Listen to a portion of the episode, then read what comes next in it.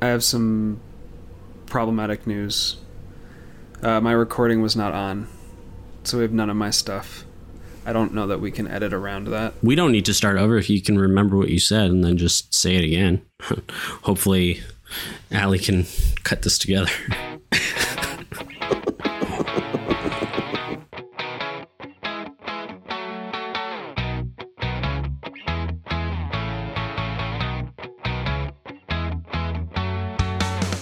Hello, everybody, and welcome to another episode of The Jankyard, the most listened to podcast for Ashes Reborn, a game by Plaid Hat Games. And today we are talking about, well, not just news and events and deck building, but inevitability. That's right, we're talking about the certainty of the end, the inescapable last breath, the Carl of Top Cuts. And who are we? Well, we've got uh, the guy I hate because he just keeps beating me, Killer Cactus. I'm sorry. I am. Yeah, yeah. We've got the the glue that binds, the one who holds us together, Schmendrix. All right, yeah, that's me. The the glue that binds. Not sure I've ever been called anything more exciting than that. Thank you. And uh, for all of our UK listeners who can't tell us apart, I'm also Schmendrix, and uh, we're we're talking about inevitability. So, what does that mean to you guys? In ashes, of course. Let's keep this loose. Not yeah, not a not a doomsday discussion. I think of it as a way to make sure you can end the game. You're not just going to sit there in a locked up battlefield forever. You have to have a way to deal with that. And otherwise, if your deck's not inevitable, then you can get caught in this situation where you summon a couple conjurations and so does your opponent, and nothing changes eventually, right? Once people. Once the ra- people start running out of cards and the rounds get long, like further and further in, The uh, old three-hour finale. yeah. Yeah. Yeah, I guess that's probably the simplest way to put it. Um, so let's let's talk about what makes a deck inevitable. What are the different ways in which you can build a deck to be inevitable? What what does it actually look like when you're playing a game that it's like okay, like is inevitability a sign that uh, you're just going to concede? When do you dis- when when can you spot that something is inevitable, or is it a judgment call even at the beginning of the game? Like I need to win before this happens. I'd agree with a, a lot of what Killer said about um, the definition of inevitability. I'd say the actual lived experience of an inevit- inevitability, where my palms get sweaty, are facing Maeoni decks, uh, where you know the big snake is going to eat you eventually unless you can consistently remove it, and creeper decks, where you know the value is eventually going to overwhelm you. And outside of that, the thing that I always feel like I'm most afraid of that feels really inevitable are mill decks that can just crush your crush your soul with the framework of the game, um, knowing that eventually you're going to start getting exhausted, taking fatigue damage, uh, and lose. And some of the most powerful mill decks that I think I have faced, where I really feel that sense most intensely, are the monk style total board lock kneel plus safeguard decks, which are very hard to pilot, but can really make it feel like you've got no outs. Yeah, I mean, there, there. I can think of a few outside of just Maeoni and Creepers, but Creepers was definitely an example um, in my mind recently. Uh, not least because of Killer playing it uh, with Namine and Carl beating me um, in Blitz with his Koji Creepers, beating everyone with the Koji Creepers. Um, but like, if you see three abundance, um, and especially like three Orchid Doves, there's that's the inevitability. I mean, it it doesn't mean that it's insurmountable or unbeatable. It just means that that if you can't get to the win condition, your win condition before that sort of engine just grinds you out, it is inevitable that it will it will end the game. Um, another one is Jessa sort of has that inevitability of burn built into her, uh, particularly once you get to I mean, it's hard to say, but like sort of like the five life threshold, it's sort of inevitable that as long as she's able to put even one or two units on the board in a round, it's inevitable. Um, so there are examples like that. The the mill is sort of one of the easier ones to judge because you know what the end game plan is. Burn outside of Jessa is a little trickier um, because it comes to whether they have the card and whether they draw the card at the right time, like a molten gold. You might know is inevitable if it's sort of top around or you've seen only one or two and they have plenty of dice to to do with what they will. Um, but I can't really think of too many other sort of concrete examples where you know for sure it's going to end because the game is very flexible and very open ended. So, what do you think, Killer? What are what are examples of inevitability? Direct inevitability. I mean, you have like Auric. I mean, eventually Auric's going to get to awakened state and he'll just burn you out if you don't do something. He's got that. I mean, Brennan has burn printed on their Phoenixborn card. Like that, Brennan can also just burn you out eventually if you get locked up. Um, I tend to think of it though as kind of like what Smendrick said earlier about engineering a board state. If you have, if your deck has the capability to end the game in a way that's not focused on the battlefield. Hmm. And you can engineer, all you have to do then in the early game is worrying about worry about getting to a state where you're ahead in that regard. For instance, you know, like again, like Smendrick said, the game has inevitability built into it through the fatigue rules if you get ahead on cards in hand and deck, and even on the battlefield, you can pivot your plan to aiming for fatigue now, right? Because you're ahead. All you have to do is maintain the status quo and you win because you're gonna the other person's gonna fatigue out first, assuming you have enough life. You're not way behind on life or something. That puts the pressure back on the other player to do something about that. And that, so that kind of goes into that. That's very reminiscent of the control type decks you see that have mill as like a backup, like a plan B. Your, your zookeeper decks, your your Harold, you know, the three hour final Harold type decks where Harold's controlling the battlefield and there's and leaning on a mill plan.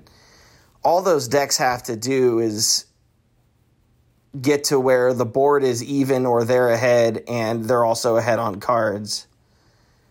And now they have the luxury of just sitting there and killing the stuff you put out or trading their units into yours and as long as that status quo remains the same, they're going to come out ahead because you're going to fatigue first. Right. You like when I think of the word inevitability, I don't necessarily think of like I have to have a way to burn you out or something in my deck. I just have to have a way to get to the board state where the pressure is now on you to change the fact, like to to do something about it right? If I can get to there and control you from here on out, I don't have to do anything else. It's up to the opponent to change that. So, one interesting point with Brennan, because you mentioned her, and I think she used to be inevitable. Um, I don't think so anymore since the errata, because it used to be that it, the Spirit Burn worked on any unit, which mattered because you know ready spells are always available and in particular with something like salamander monk which is only class costed it was always easier to guarantee a spirit burn um, and as a side action too you just play it and then you burn for two now because it's relying on allies and allies are are finite it I don't feel like she has the same inevitability of burn as she used to. Yeah, that's fair. I mean, you have ceremonial dice and shepherds and stuff, but still, the ceremonial takes a power side, and when you get to the end of the game and you're out of cards, you might not be able to meditate for that. So, yeah, That's fair. and and it it hits you know you for even the one point of damage each time. So there's there's a finite amount of recursion. The other thing I thought was interesting, Auric is inevitable, and it's interesting in contrast because once you have even just one concentration, then you know it might take a really long time, but you can get to seven. you do need two because you have to. It's the focus effect. just the contrast between Auric and Rowan because Rowan is is not ready spell based, and so there's a difference in terms of the inevitability of him getting to his end game state, uh, which is kind of interesting. Um, but I mean, a, a lot of it, uh, like I wonder at a very very high level because you were mentioning being ahead on cards and and being ahead or equal on board does inevitability lean itself towards Phoenixborn who have a higher spell board? So Aradel being the classic, because you mentioned Zookeeper, you know, if you if you can't keep up with those unit that amount of unit generation plus her removal spell, is that a form of inevitability? Especially if you're on, you know, a three spell board Phoenix Born, or even if you know you're using um, ready like utility spells rather than summons. Yeah, I, I think it is. And you, if you've played against Zookeeper, especially back when Philly was piloting it, he's still, I think, the best at it.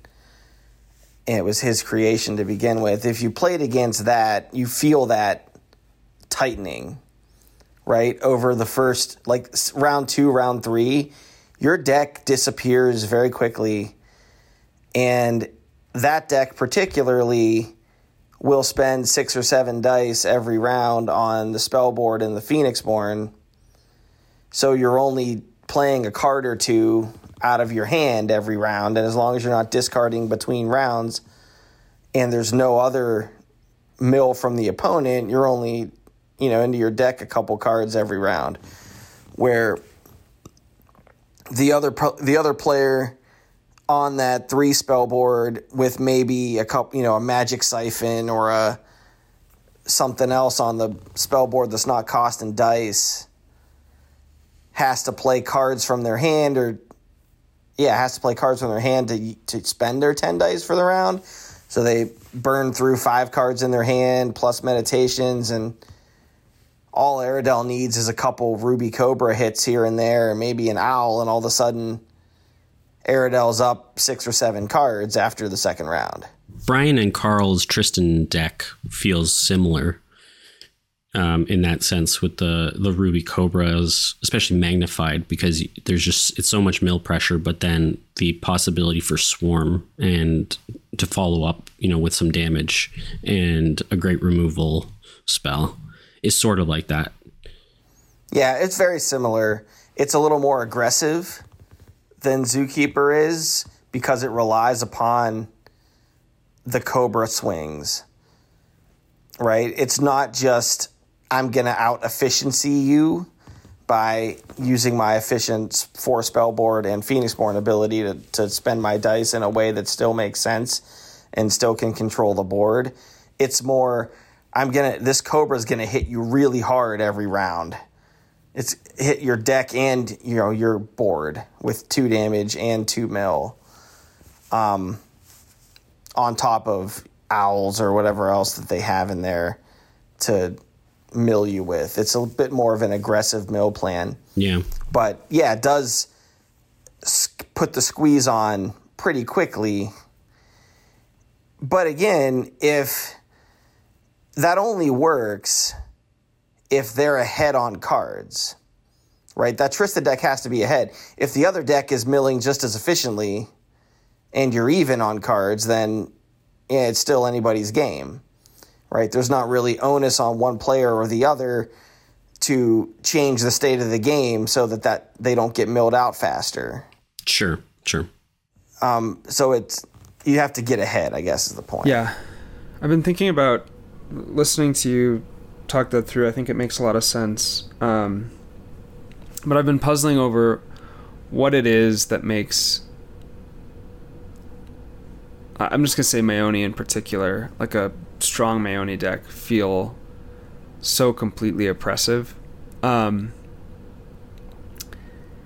and I think it's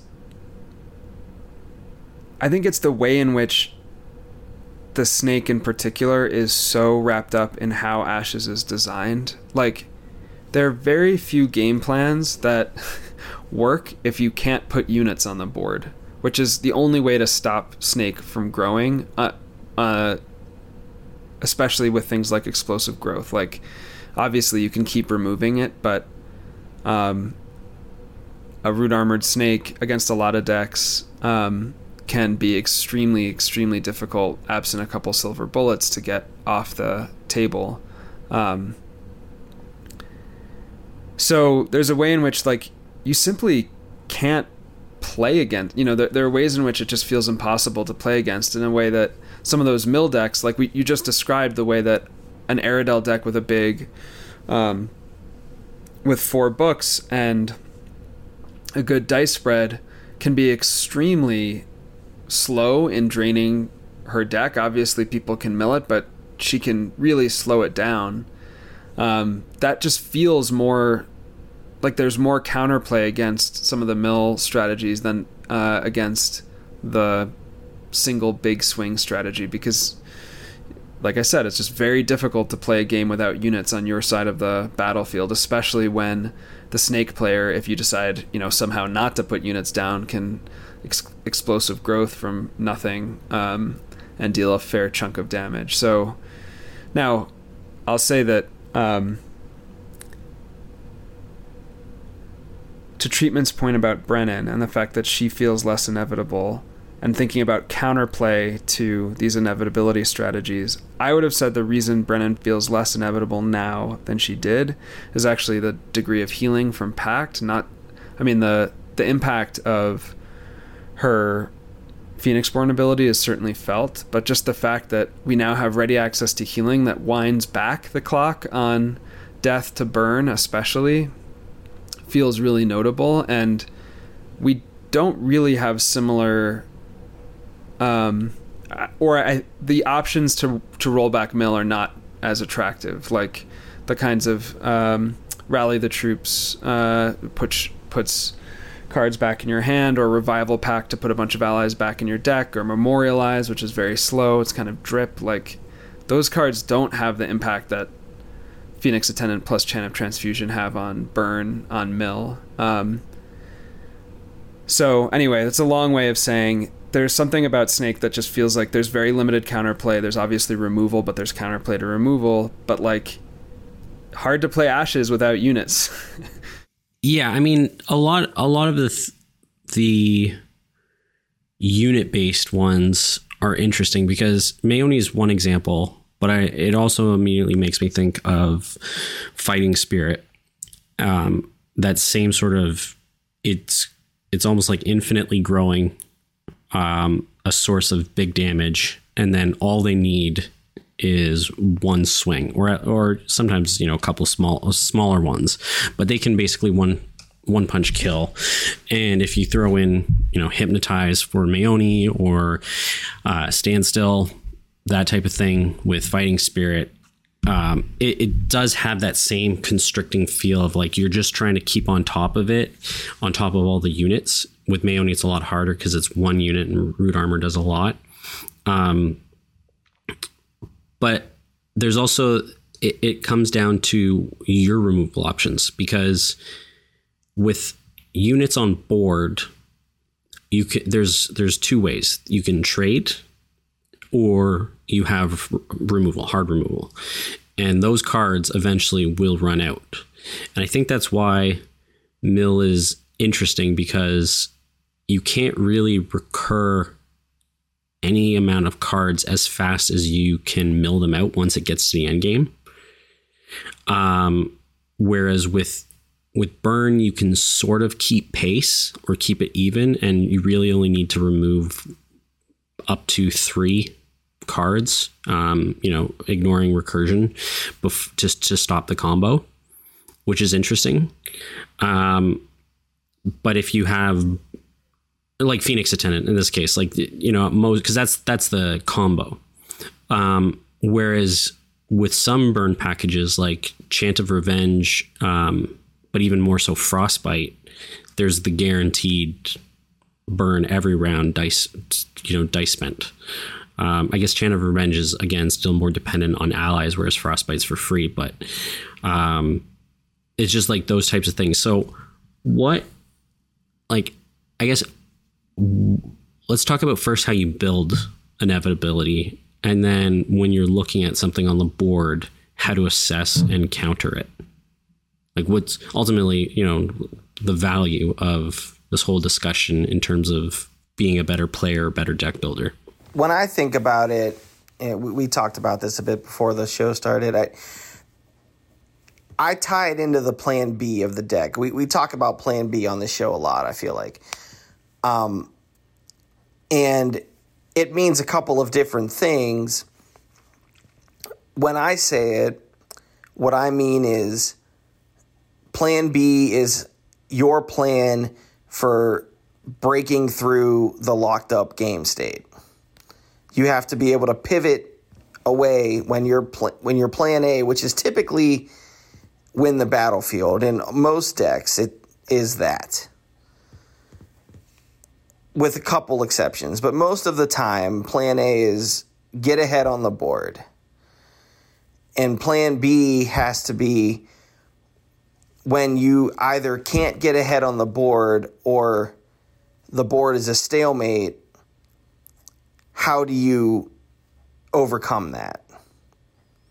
And that it plays into the inevitability discussion because you have to have a way to pivot to a different win condition or, or, pivot your deck or the game state into a spot where you can still win the game without breaking through the battlefield. If you can't do that, like I said before, you can't put pressure back on the opponent to do anything other than just keep trading with you and keep the status quo. So, so when I think about that, I, I say, okay, you can kind of match up the plan Bs or the inevitability plans to the different types of decks that you're building. And uh, I'm going to lay out a little matrix here that I use, but there, this isn't a, doesn't fit 100% of deck construction, right? But it does, I think, make a lot of sense to me I, I feel like you can build three kind of three kinds of decks when it comes to the battlefield. You can you can go tall, you can go wide, or you can go for just control. And so tall, right, make a big unit or a couple really big guys. Wide, make a bunch of little guys and swing around the blockers because you have more than them. And control is just keeping more interactive with their side of the board. Keep theirs down. A lot of times at the expense of your own, like trading and stuff. And if I'm going tall, I usually look at a bypass inevitability plan or a bypass plan B because you have that big one big guy that can hit really hard. So your your massive growth bear, your silver snake, right? Your hydra stuff. That's the the tall bypass things the wide decks play better with a burn inevitability plan because oftentimes they're wide and fast, they can strike hard and then finish the game with a little bit of burn reach because they can get a lot of damage through the battlefield quickly and oftentimes after they kind of do their one big move or their couple big swings they'll exhaust out and start losing the battlefield but that doesn't matter if they have if the other Phoenixborn only has seven life left and they have nine points of burn spells in their hand. And it, that seems to go really well together. And that's the, you know, the old Brennans were kind of like that. Everyone called that a burn deck, but to me, that Brennan was like a wide swing deck in the beginning of the game. It focused on putting a bunch of bodies out. Huntmaster, the you know, into widows, Lightbringer to exhaust stuff, Raptor Herder, Salamander Monk with its two bodies. It it just pumped a bunch of bodies out, swung through everything, got a bunch of damage on on you, meteored the board, and then burned you out. That was kind of what that deck used to do. Hope does a lot of that now. And Tristan Fish does that.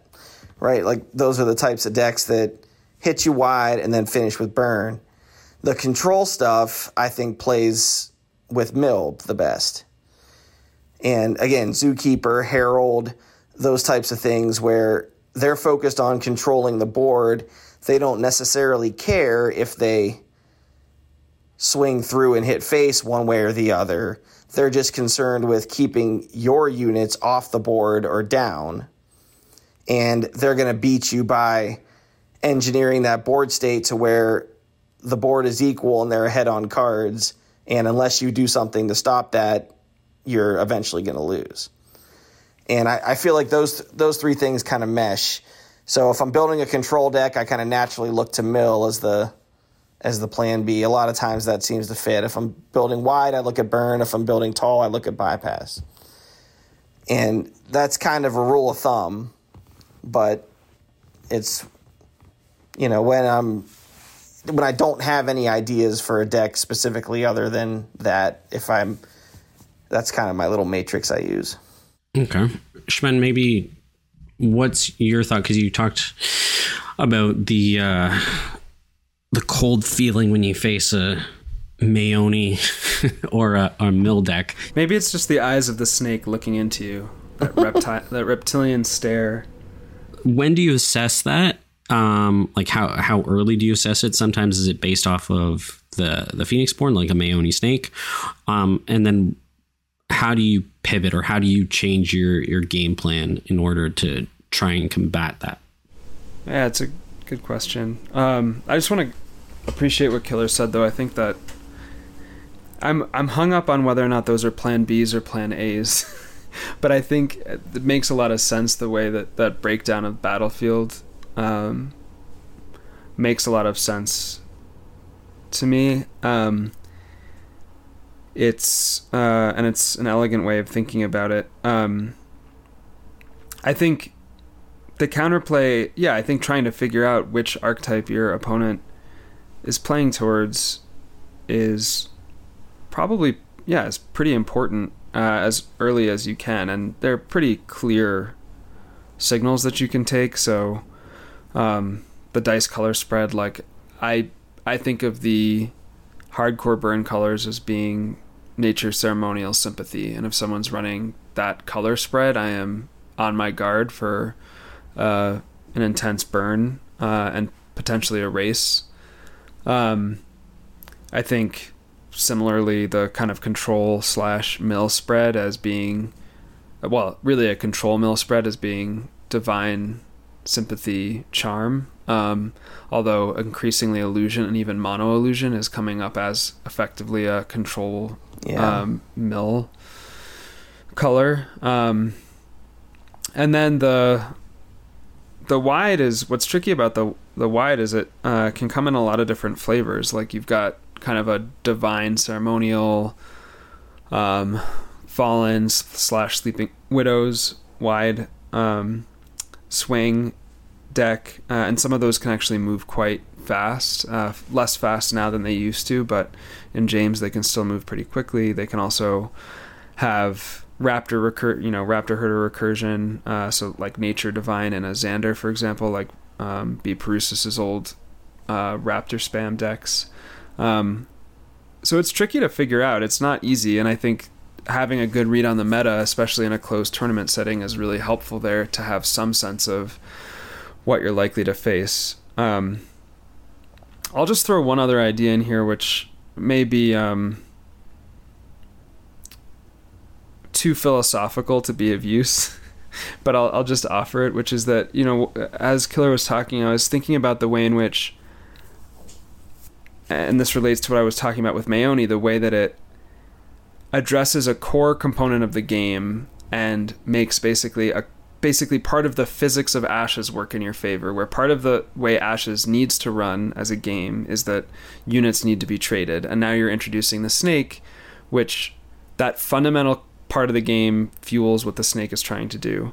And similarly i think it's worth trying to figure out how you are making the framework of the game work in your favor for your inevitability plan. So like with the wide swing deck, for example, how are you engineering the tops of the rounds specifically? Like that is the framework of the game that actually matters most to you, I think, is the fact that the first player token shifts between rounds. So how are you making maximum advantage of that? With Mill, we already talked about the way in which the exhaustion rules create that force of that force of gravity, but I think it's really worth thinking about the way in which you can intertwine your inevitability plan with just the way the game operates at a fundamental level and understand those interactions really clearly um, because you can manipulate them. And you know one of the earliest things i've talked about the fact that when i was learning ashes i made a video playlist of all of matt bowers' games that had been recorded.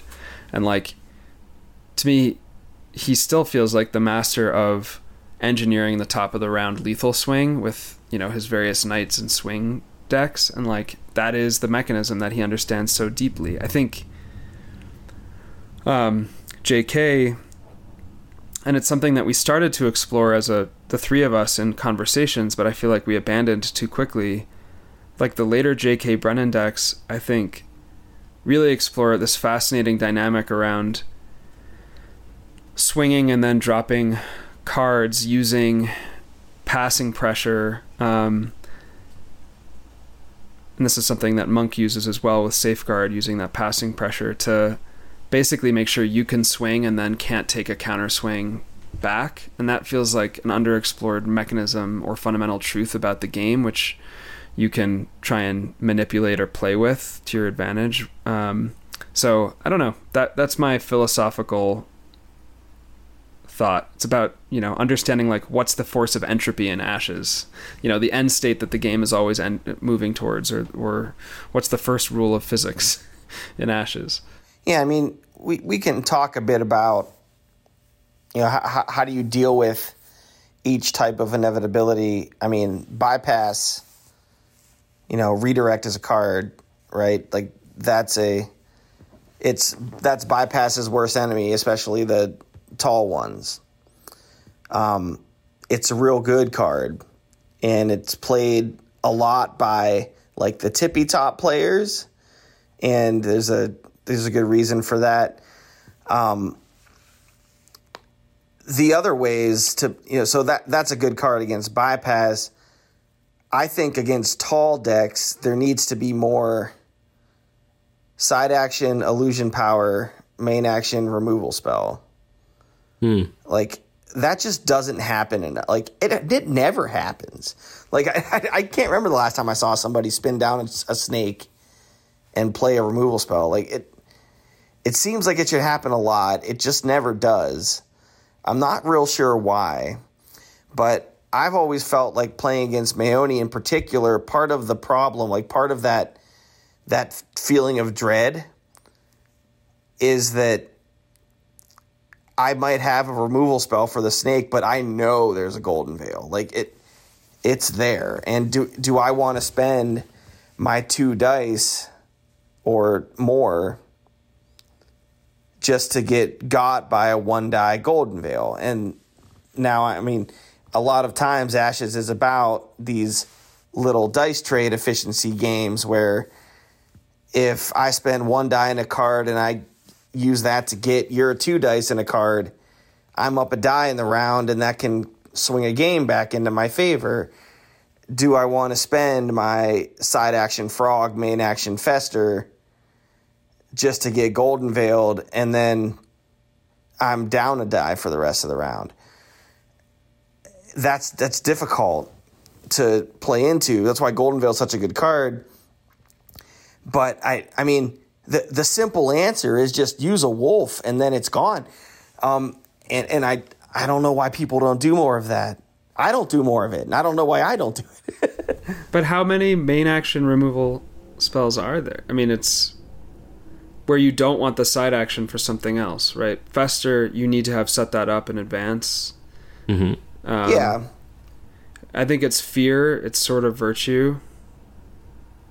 I guess crescendo if it's in range with an attack. Yeah. I mean, you can do stuff like fade away and blood chains and get into the exhaustion, steady gaze, um, that kind of stuff. I think there's more. That's an interesting one. Um, I guess the reason you probably don't see it that often is because there's no merch and no catchphrase around Wolf Up. yeah, I think if, if we had gone down a different road, you'd see more people playing it. Um, I was also thinking of uh, Figures in the Fog, which would be the other reason. That's another really good bypass stopper card. Yeah. Yeah, yeah, and another reason to have uh, Wolf Up. Wolf Up. Um, I guess Stasis to a lesser degree. I, I I still think that card needs to see more play um, as an option, especially against some of these decks running the bypass option. Uh, but I guess, yeah, that's that's an interesting conundrum because outside of ceremonial and an illusion, which we just talked about, there's not a lot of non-unique hard removal in the other colors. I mean, Yeah. You can sort of consider molten gold ish, but that's pretty expensive. Um, and it's damage based, so it's not a guarantee. And then outside of that, uh, side, I mean, there's two shadows, which is side action only, but it requires a condition. Um, that's kind of hard, and you can't spin down ahead of time. So it's it's very difficult to do that. Yeah, and you know maybe that's just what it, it just feels to me like it's easier than it is. Um, but if that if like tall gets really big in the meta, I mean I would ex- I I would think you can just go to Odette and Jessa and these Phoenixborn that have a hard removal spell and put, stick an illusion die in there, right? Even even Xander, I mean, an earthquake is damage Yeah, but it's four damage. I mean, unless you have a root armor that's taken down basically anything, and tsunami shot can do it too. Like, there's a lot of those types of spells. I mean, those are subject to fate reflection, but you know, Wolf also spins that down too. It,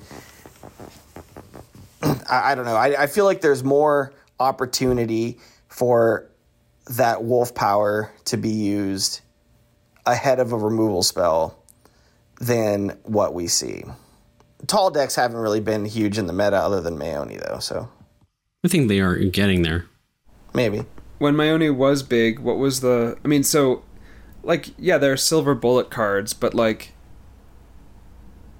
those are if you're going to include those, they're meta calls and they pull you in certain directions. Like, if I'm thinking about figures in the fog and redirect, and I'm serious about wanting to have them in hand when I need them, that's generally going to mean three ofs. Uh, because those are not first five cards typically. Um, the snake's not threatening in the first five. Uh, and then I'm starting to play, you know, then I'm like, okay, well, how do I, what's my, what's the win con that these advance? And you start to go into kind of a control mill direction with the deck's plan A as a whole to support those silver bullets in the situation you need them. But is that correct? Like, is that actually what stopped those old Maeoni decks? I feel like the only thing that stopped Maeoni decks were, I mean, maybe it was Harold, which is basically control, and Yeah.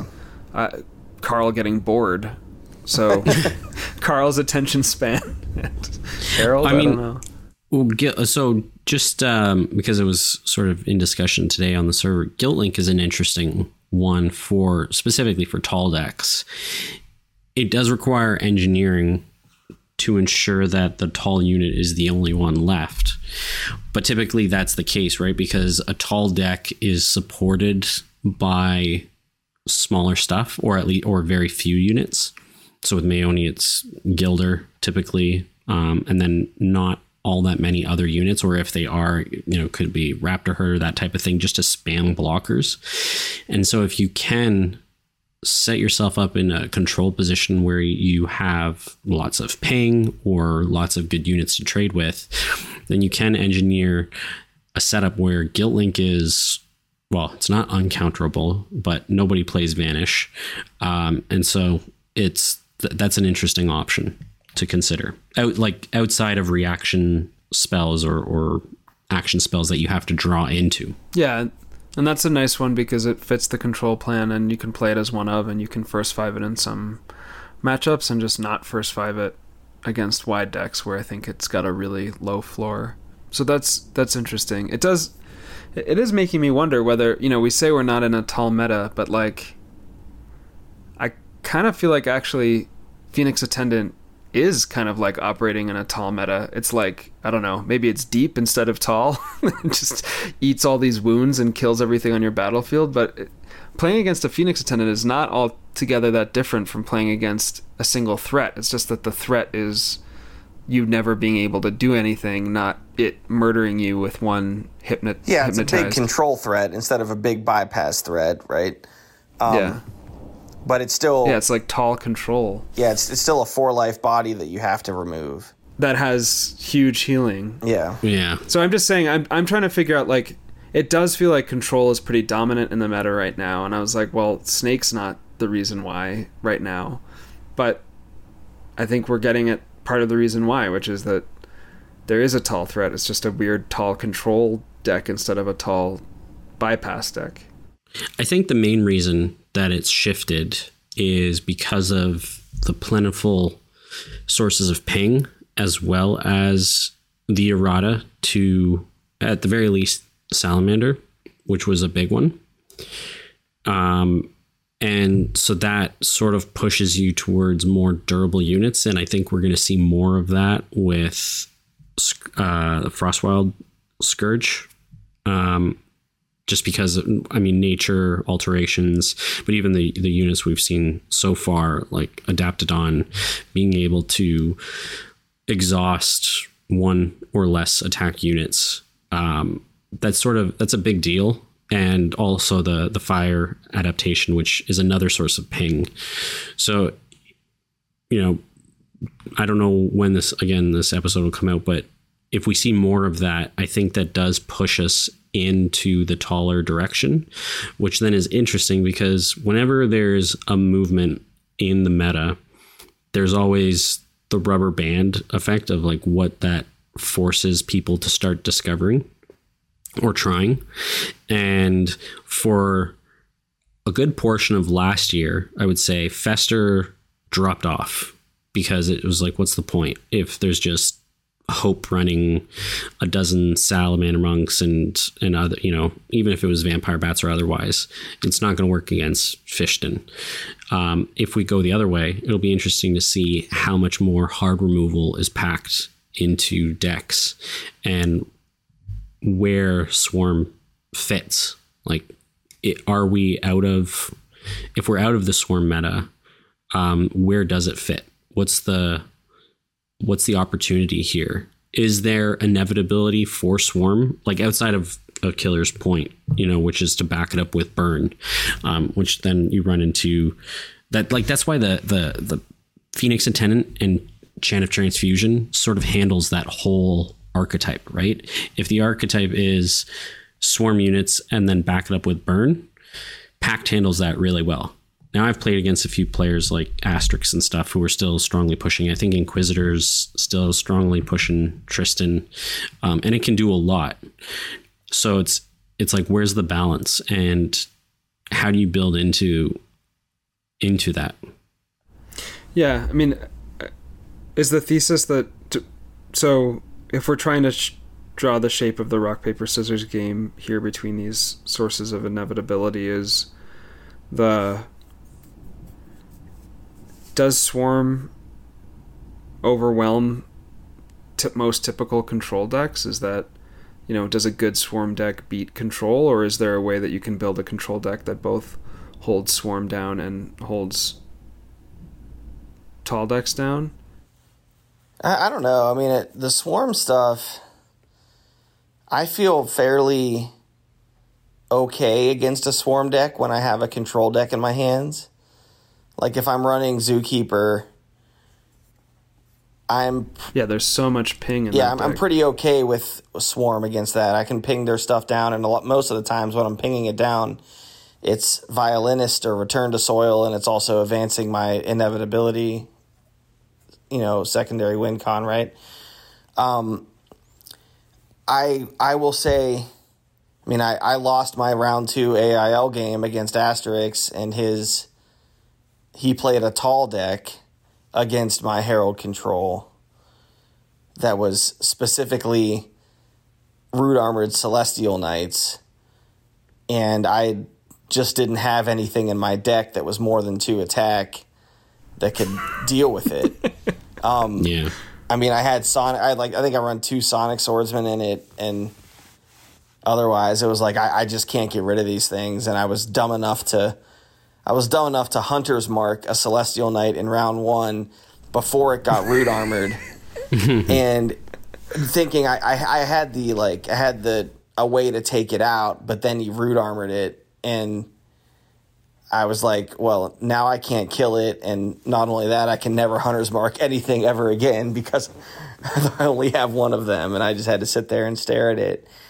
Um, the so I, I don't know. I mean, it, my can I, I feel like I could have handled a swarm with that Harold control, but I was a lot less fortunate against the the tall bypass deck.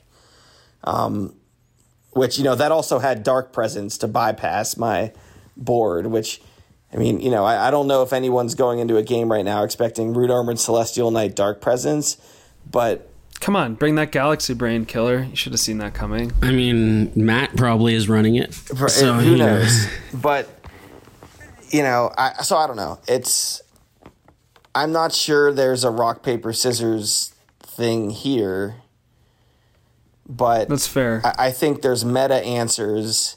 There's answers that can go into any type of deck to deal with each of these things. I mean, redirecting figures in the fog might be enough to deal with a one punch deck, depending on how far you can advance your win con prior to them getting the one punch in. Right, if you have the reaction spell at the right time. I yeah, I don't think you can broadly say that a control deck or a burn deck or or tall or or swarm will have a rock paper scissors matchup one way or the other just on category, but you definitely build your deck that way. Like even with if we're saying control but you know sort of discussing the the mill style decks, there are definitely two types of mill decks. There's the the more hardcore wants to win on fatigue mill deck where you have abundance and doves and those suffer from well it suffers from big bypass because typically you're limited in units. Like if you're playing doves that's your one type of unit. So even a standstill can do a lot for or like against you. And um, if the opponent is willing to sacrifice cards to just ping away and keep on top you can't match board state. Um, and similarly, if they went swarm and were just trading and build up really wide, you can't do that. So it depends what options you're putting in your deck. Either you're going for the lockdown with something like a Neil or building in lots of AoE to handle the swarm stuff, but then you might be exposed to bypass. The other option is you go with the redirects or really sturdy unit that just sits there to hold down, you know, a couple of the big things, um, like an alert root armored unit. Um, but every deck has options. And i think we discussed this i don't know way back uh, during the deck building stuff that you have to assess what your sort of plan a and plan b is and then what that weakness is and try and generally fill the gap with a couple cards. Um, and that's the i think that's the tricky part and the part i usually overlook where I just am super excited about an idea and I go full hog with, you know, three copies of everything. And then I just am like, here's my plan B with a little bit of burn, but I completely ignore assessing the weaknesses of it and how to even I, I even ignore whether it's whether I have inevitability. It's like, oh, I got some burn, but you know, am I actually going to be able to do anything once it gets to a board state that's stale? I don't know. Start playing Jessa. That's what she's good. I mean, seriously, it's it's really nice. That, that's my favorite thing about Jessa is that you don't have to worry so much about that. You just got to get close. Inevitability printed on the Phoenix Born right there. For the life of me, I can't. I'm. I have a terrible win rate. Win rate with uh, for Battlefield. Yeah, they're uh, they're Phoenix difficult Born. to manage. Um, one of the other decks, and this, this is completely unrelated, but something I just realized I wanted to say before I forgot was um, about Guilt Link earlier and the how Guilt Link's a good counter to tall units. I, I really want to play the probably Xander deck with like nine AOE spells and Guilt Link. To seriously to to like Yeah. to to mitigate that, I mean, you play Nature's Wrath and Earthquake and Mist Typhoon, or I don't know, uh, Rapture or whatever the other one you want to be, and continually clear out all the little guys and then guilt link the big ones. Um, and and throw a couple safeguard in to do my wide swing safeguard after, and then AOE your board thing because I like that. Yeah. I'm trying to I'm trying to assess how far we've moved off the core core idea of inevitability because I feel like yeah, I think here's how I'd put it. Like there are strong decks with a clear win con and a good plan A.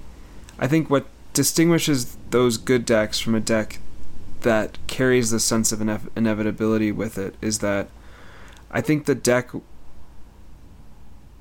a deck I would refer to as you know being inevitable or having some really clear plan that feels like inescapable is that I think the deck that deck doesn't need to flex much um,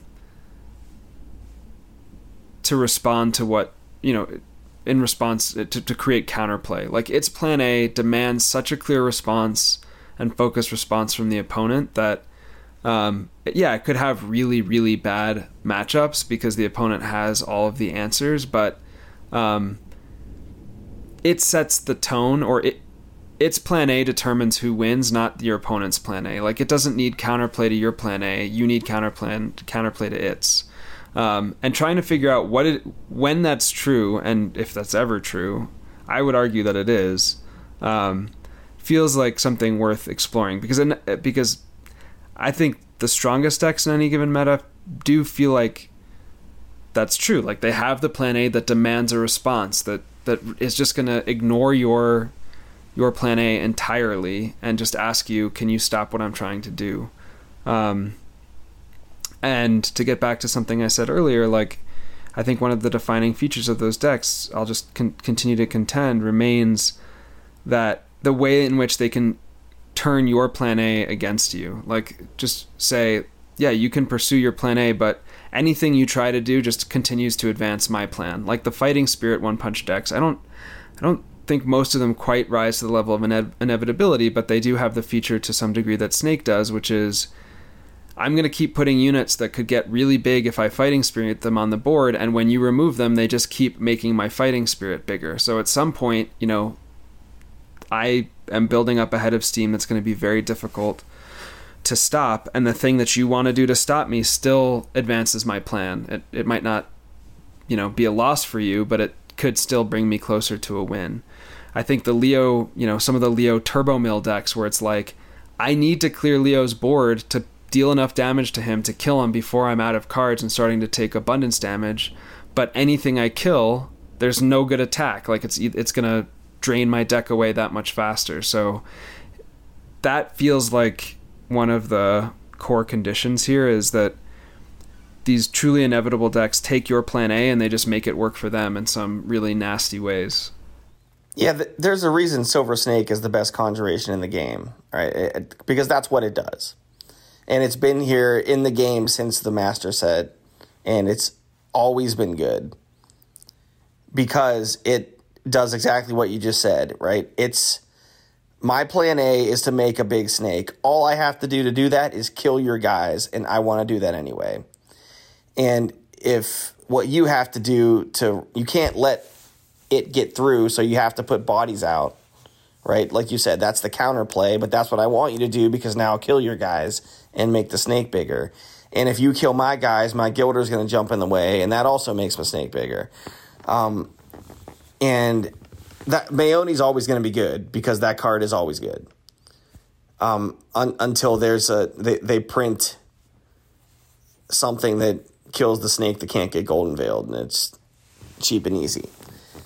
Well, I, I I do think ice adaptation, which we just saw, like I was going to say this earlier when we talked about tall strategies. I think what's really fascinating and slightly scary to me about Adaptodon is like the combination of ice and fire.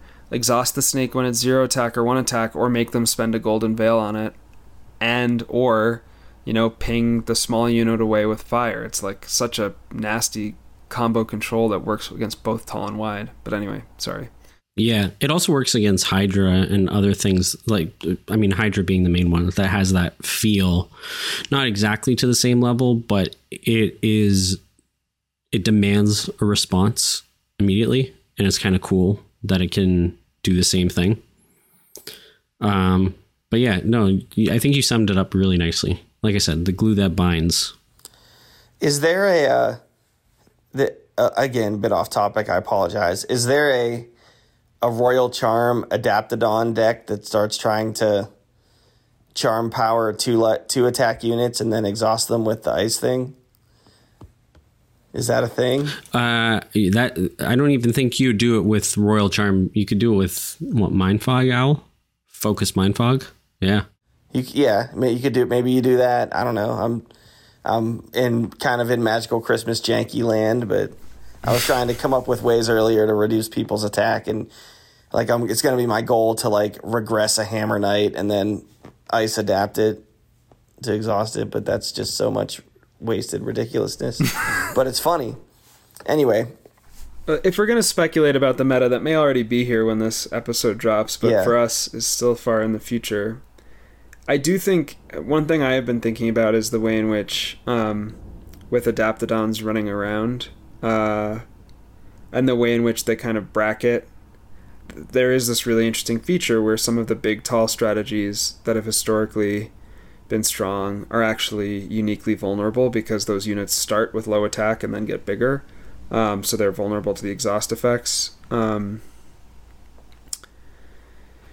and the way that they can hold swarm down potentially with the fire adaptation is the space that opens up in the middle for especially knights and you know heavy night openings uh, to start to control. You know they're they can take a damage. They can they can't be exhausted, uh, and they can be really really nasty. So I'm kind of curious to see whether or not we see a knights rise again in the near future. maybe it's Chant of erosion Chant of erosion. to reduce the attack or play time. I don't know, I'm done now. I no, I was gonna say I think like as far as inevitability goes, uh, you know, the heavier topic. Uh, I'm out of things to say, but I think it would be fun. Perfect. We did it. just to yeah, just to finish it off. We solved inevitability. Let's just uh, let's go around just for some lighthearted, you know, fun. Three of your doesn't have to be janky ideas, but like let's let's say three ideas that you think would be cool to explore right now. Like, do you guys have? Because I mean, I always have like lists of deck or card combos or whatever to explore, but like three fun things. So I, I like, as crazy as it sounds, some sort of Adaptodon, Chant of Erosion, or or Royal Charm or Mind Fog Owl thing would be kind of cool. But what else? What else you got, Shven? Do you have any ideas that you're looking to explore? So I was wondering about what kind of blink shenanigans Jericho could be up to uh, with Ember Hearts uh, being able to pull um, alterations repeatedly and possibly juggle them back and forth between them seems completely ridiculous. I'm sort of interested in trying that. Um, I have also been thinking about uh, this is actually much more I, I think actually like a close to playable idea that I'd like to continue to experiment with, which is the combination of Blood Brawl and Turtle Guard, where using Turtle Guards to Yeah. block things and then get exhausted and then use Blood Brawl in the same way that people have been using Blood Chains actually with exhausted Turtle Guards, and there's no reason those two can't go in the same deck with Turtle Guard, might might be really interesting. Yeah, I uh, yeah, I, I've tried. I think I've built that, but but I haven't like played it enough. But yeah, that's I You've love built that. everything. If that's our bar, just wrap it up. but I I love I love the idea. I mean the the that exhausted turtle guard can sit there with two wounds and not get pinged off. All right, that it's just a perfect blood brawl opportunity. Um, it makes me want to put it in Rin so that you can ice buff it and then have block a three like attack thing. Um, I just like Rin with Blood Brawl, period, because Ice Buff gives your guys more room to have wounds on them to make the Blood Brawls bigger. Yeah, espe- I mean, you throw in like Blood Archer and uh, and Infuriate on any decent sized unit, and you're gonna have some fun times. I'm gonna play Blood Transfer too.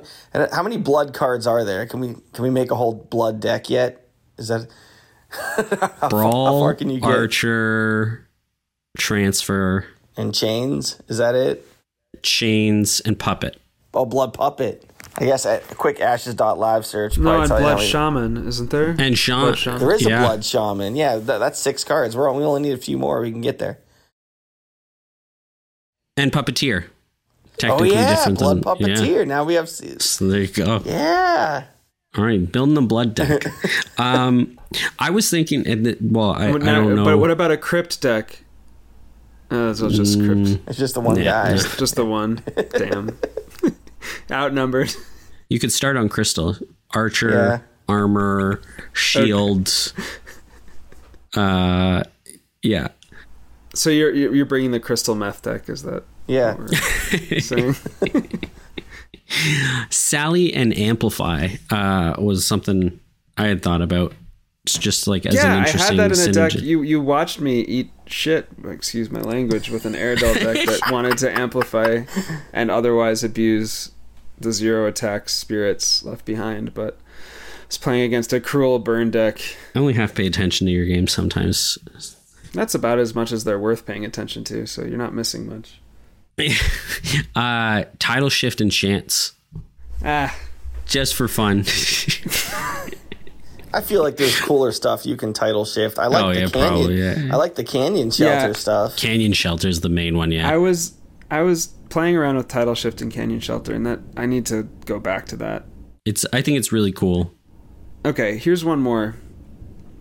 I think Reflections in the Water is actually legit underutilized. I mean, there's so many units who are carried by their abilities right now that if you just hmm. blanked their abilities for a round, would be completely different. And there are units on your own side that you might want to do that with. I joked about throwing a turtle guard out, but like, you know, maybe better with uh um what's the stupid Biter. venom. I mean, the plant biter. Yeah. I mean, three twos stink, but I don't know. I, I'm.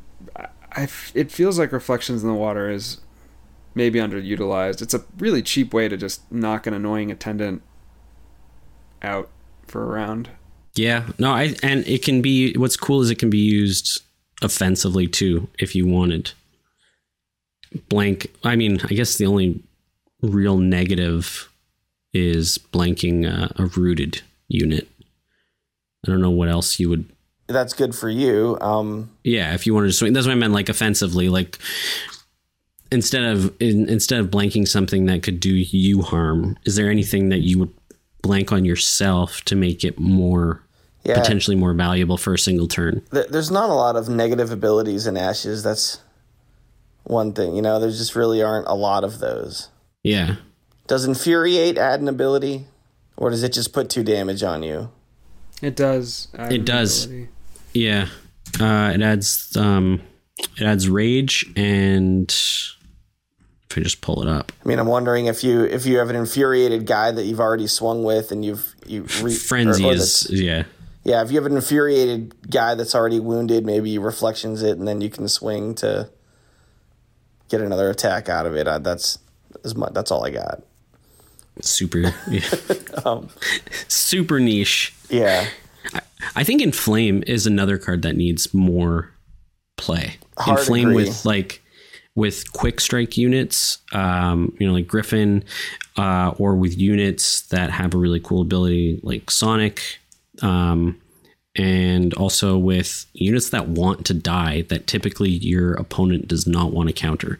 So Rising Horde, Puppeteer, Psychic Vampire, uh, stuff like that. I think is is really interesting. There's a, there's some space there that's got to Yeah. be explored. Inflame is very good. Um, I've only pl- I think I've only played one frog up game since I, I I- did put Inflame in the deck. I took hunting weapons out, put Inflame in. I think I played one game, and I used Inflame, and it was awesome. And I was like, this card is great. I need to play it more. And it's a bypass card too. Like you can you can force them to block your little one one instead of your big dude that's swinging. If there's only one guy, one blocker on the battlefield. Um, it's a it's a very good card. Sorry, can I go back to Reflections in the Water momentarily? Yeah. Mirror Spirit Wishing Wing. Are is the X equals the number of status tokens on this unit? Is that an ability? No, it's uh, Okay. it is an ability, but I don't I don't think the attack equals X goes away. Like I don't think X goes to zero when you put a reflections in the water on it. Bummer. Spendrix is just gonna spend all night thinking about decks that can use reflections in the water or what it counters. Yeah, man. If you could reflections in the water a silver snake for a round, I mean that'd be phenomenal. But I, I don't Yeah, think I it don't works think that so. way. I think we would have seen it played a lot more. Yeah. What you can do is Reflections in the Water, a Chimera, and having been recently beaten by a really annoying Rowan deck, I would love to take Ooh. Overkill three off that thing. yeah, that you can do.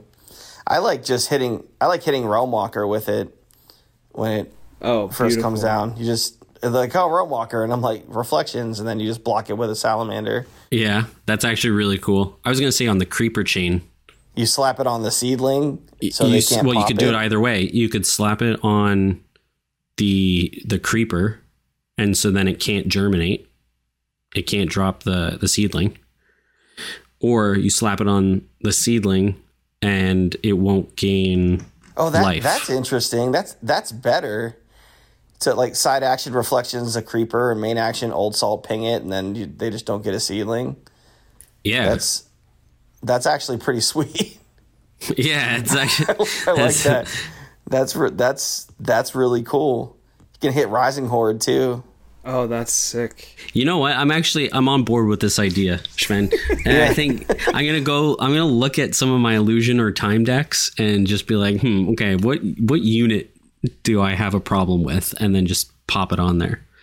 Or uh, hopefully, Clue takes a Realm of the Absurd deck, pops in some reflections, so that when he does this hunting weapons trick, if he's facing a creeper or something, he just he's got no problem.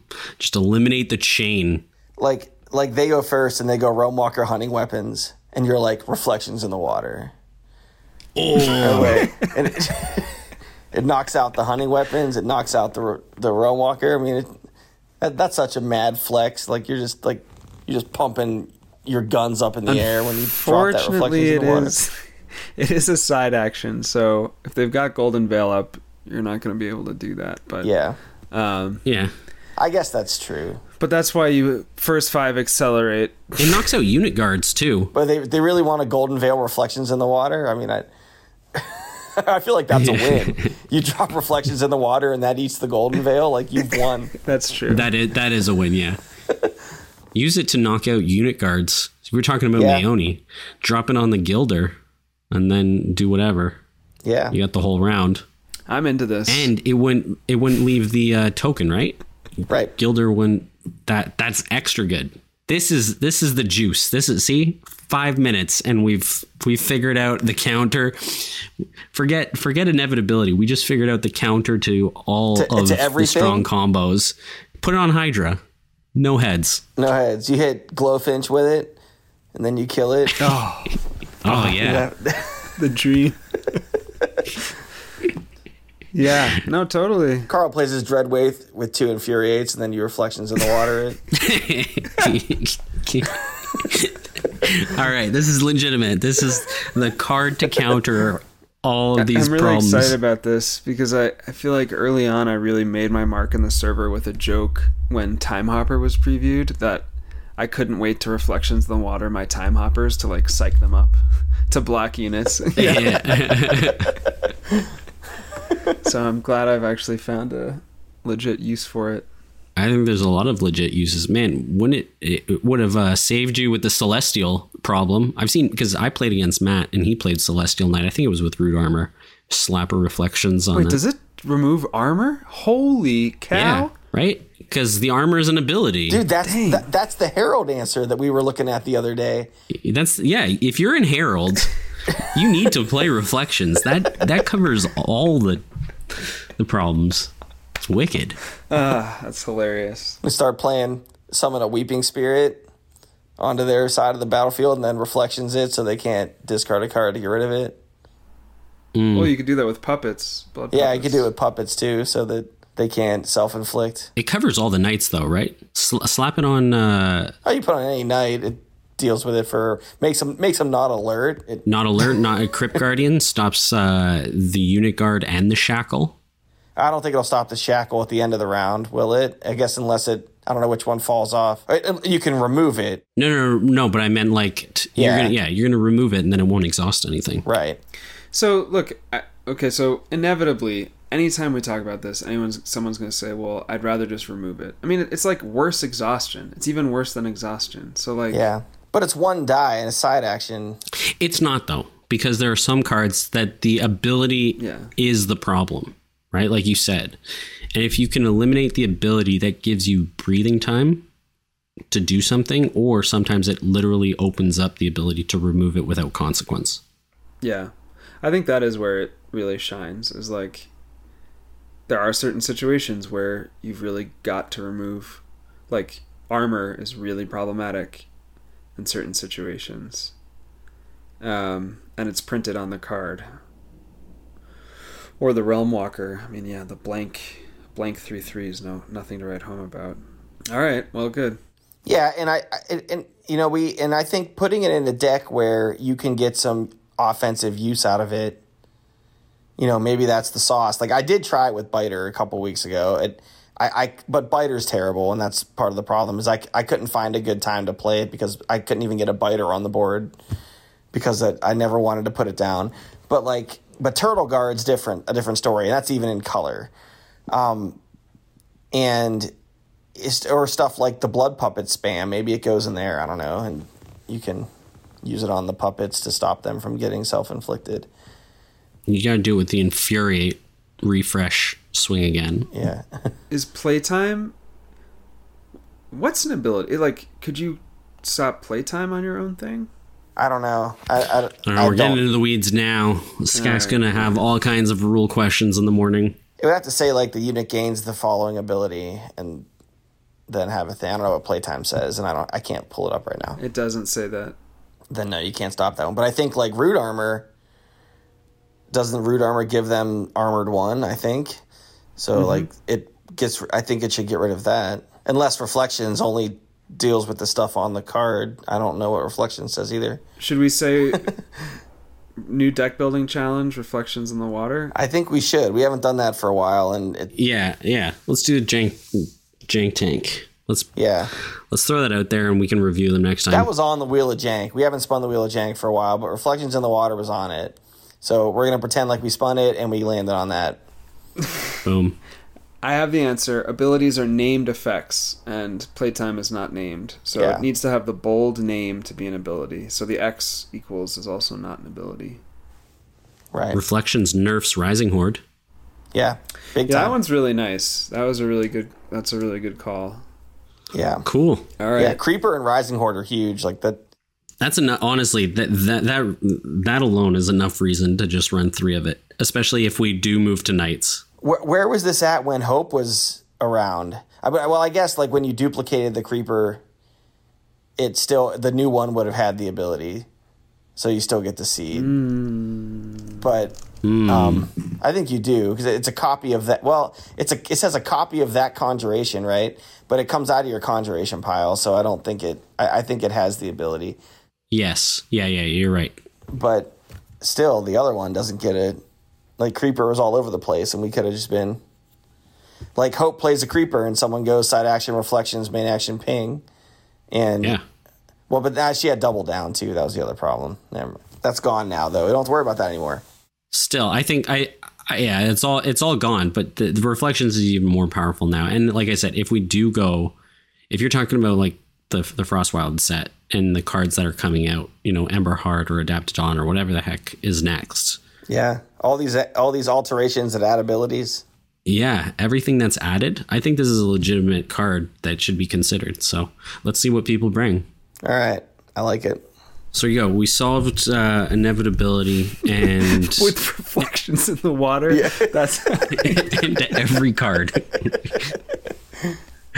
there we go. uh, we're back, baby. Back We on are. the jank train. We're writing off the top cuts. Forget that nonsense. Got all serious for a little few episodes, and now we're talking about reflections in the water. I love it. The only problem is like I always we we talk about these things and then I all of a sudden get that seed just stuck in my head. I'm like, mm, I don't know. I actually think there's some truth to this. And then you go on a losing streak and you wonder why. Uh, I'm already on the losing streak, so I'll I'll try it. I'll try it if it helps. Would have helped in my last three major losses against. Uh, lost to Killer on Creepers. Lost to Yep. Art. Shout out to Art, who uh, is in AIL on Maeoni, and uh, previously lost to Carl in the Blitz Top Cut. So this this goes in my decks. Yeah, there it is. Her- Harold Reflections. I'm taking. Ignore the unit guards. Ignore everything else. This is it. This is it. That's it. I love it. I love it. All right. All right. If you're not janky, you're stanky. Frog up. Frog up, guys. Frog up. Yep. Have a good one. All right, we'll see you guys. Peace.